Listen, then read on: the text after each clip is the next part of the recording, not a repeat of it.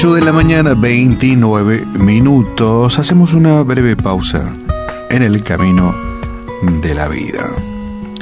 Creo que todos podemos estar de acuerdo, o digo bien, de acuerdos, todos, en que vivimos tiempos eh, difíciles. En todas las áreas de la vida eh, son tiempos difíciles. Y creo que a medida que pasen los días, las semanas, los meses, los años, esto aún pueden ponerse más difíciles. Algunos dirán, oh no, oremos al Señor para que no sea así. En Habacuc capítulo 3 verso 18 encontramos las palabras, estas palabras cortitas. Dice así, con todo yo me alegraré en Jehová. Con todo yo me alegraré en Jehová. Y decíamos que vivimos tiempos difíciles, en todas las esferas, en todas las áreas de la vida de la sociedad. Y, qué bendición cuando tenemos cubiertas las necesidades materiales de nuestras familias, ¿verdad? Eh, creo que debemos alegrarnos y dar gracias a Dios que así sea. Cuando este cuando no nos ocupa la mente de dónde va a salir el dinero para los gastos de hoy, por ejemplo. Qué bendición. Para comprar medicamentos, pagar las facturas, llenar la heladera, Qué bendición si podemos cubrir estas necesidades. Pero nuestro gozo no debería de depender de esto, que tengamos la posibilidad de llenar la heladera, de comprar medicamentos o pagar las facturas. Eh, realmente eh, nos da paz y tranquilidad, en cierto modo. Y este pasaje eh, de hoy nos hace eh, o hacía referencia en aquel tiempo a todos los factores que determinaban la estabilidad económica de la sociedad de entonces, ¿verdad? Cuando eh, en Abacut encontramos con todo yo me alegraré en Jehová. Y dice la escritura, con todo yo me alegraré.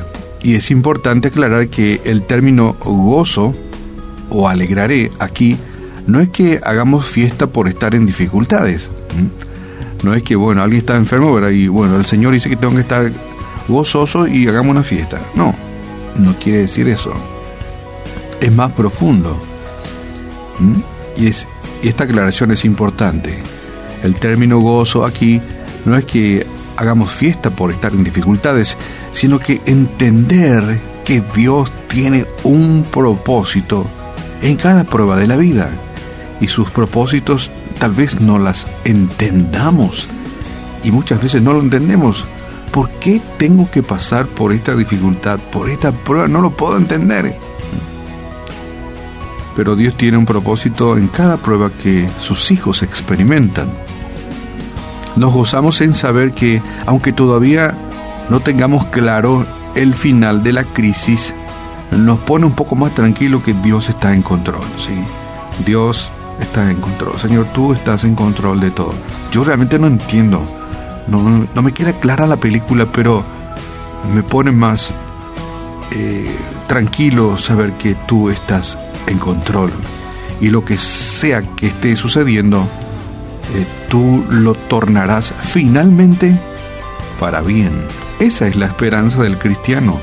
Precisamente esa es la esperanza. En estos tiempos difíciles muchas cosas no las podemos entender porque no tenemos la mente de Dios pero sí podemos tener la paz de que si el Señor está en control, lo que sea que esté sucediendo se tornará para bien, finalmente para bien nuestro. El gozo del Señor es nuestra fortaleza. ¿Sabías? El gozo del Señor es nuestra fortaleza. Y es que la provisión de Dios está por encima de lo material. A veces creemos que solamente Dios nos provee para pagar la factura, el medicamento, llenar la heladera. No, la provisión del Señor es mucho más que eso. Dios provee para nuestras necesidades emocionales, espirituales, nos da paz, nos da tranquilidad, que no se puede comprar con, con ninguna tarjeta o con ningún ni billete. Dios nos provee. Es la provisión de Dios que está por encima de lo material. Si bien las pruebas nos causan preocupaciones y nos dejan una gran incertidumbre, no es menos cierto que, que, en esas circunstancias se hacen más evidentes el amor y la misericordia de Dios. Parece que cuando más apretada está la situación más difícil, el amor de Dios se acrecienta y su misericordia también. Y aparecen las soluciones por el lugar en que menos esperábamos, porque la maquinaria, el engranaje divino del cielo está funcionando a nuestro favor. Dios es fiel. Dios es fiel. Y en tiempos de dificultades como la que vivimos, porque podemos aquí enumerar montones de dificultades por las que atravesamos y atraviesan las familias, y no es mi intención citar una por una este, los problemas por los cuales atravesamos, ¿verdad? Pero qué importante saber que, no tengo otra opción. ¿Cuál es la otra opción? Una opción es ponerme a llorar en desesperanza y la otra opción que te presento es, no sé, puedes llorar, pero con la esperanza de que tenés a tu favor un Dios que está en control y que todo cuanto acontezca finalmente será lo mejor para nosotros. No hay, no hay dos opciones. O tal vez hay dos opciones. Uno, nada. Lo otro, la esperanza en el Señor. Y te repito, dos opciones. Por un lado, ninguna respuesta, ninguna esperanza, incertidumbre total, la nada. Por el otro lado, confianza en el Señor, saber que Él está en control, pase lo que pase, nos guste o no, se tornará para bien nuestro. Dios es Dios y Dios está en control. Dios es fiel, esperemos en Él. Nuestra reflexión de este día y le decimos a Dios gracias. Gracias porque en ti podemos encontrar esperanza. Quienes te conocemos tenemos esperanza. Y nos, nos condolemos o nos duele el saber que hay mucha gente que no tiene ninguna esperanza.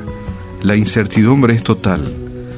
Es como un papel que vuela por los aires sin dirección alguna. Pero en ti, Señor, nosotros tenemos dirección y sentido. Esperamos en ti.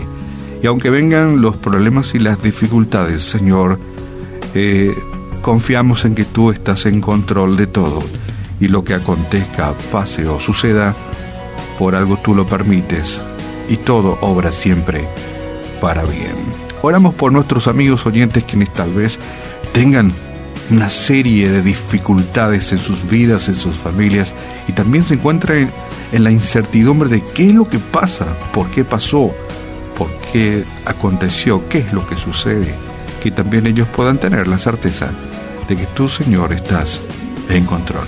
Entreguemos el control al Señor, esperemos en Él confiadamente de lo que resulte, todo obrará para bien. Oramos en esta mañana, en el nombre de Jesús. Amén.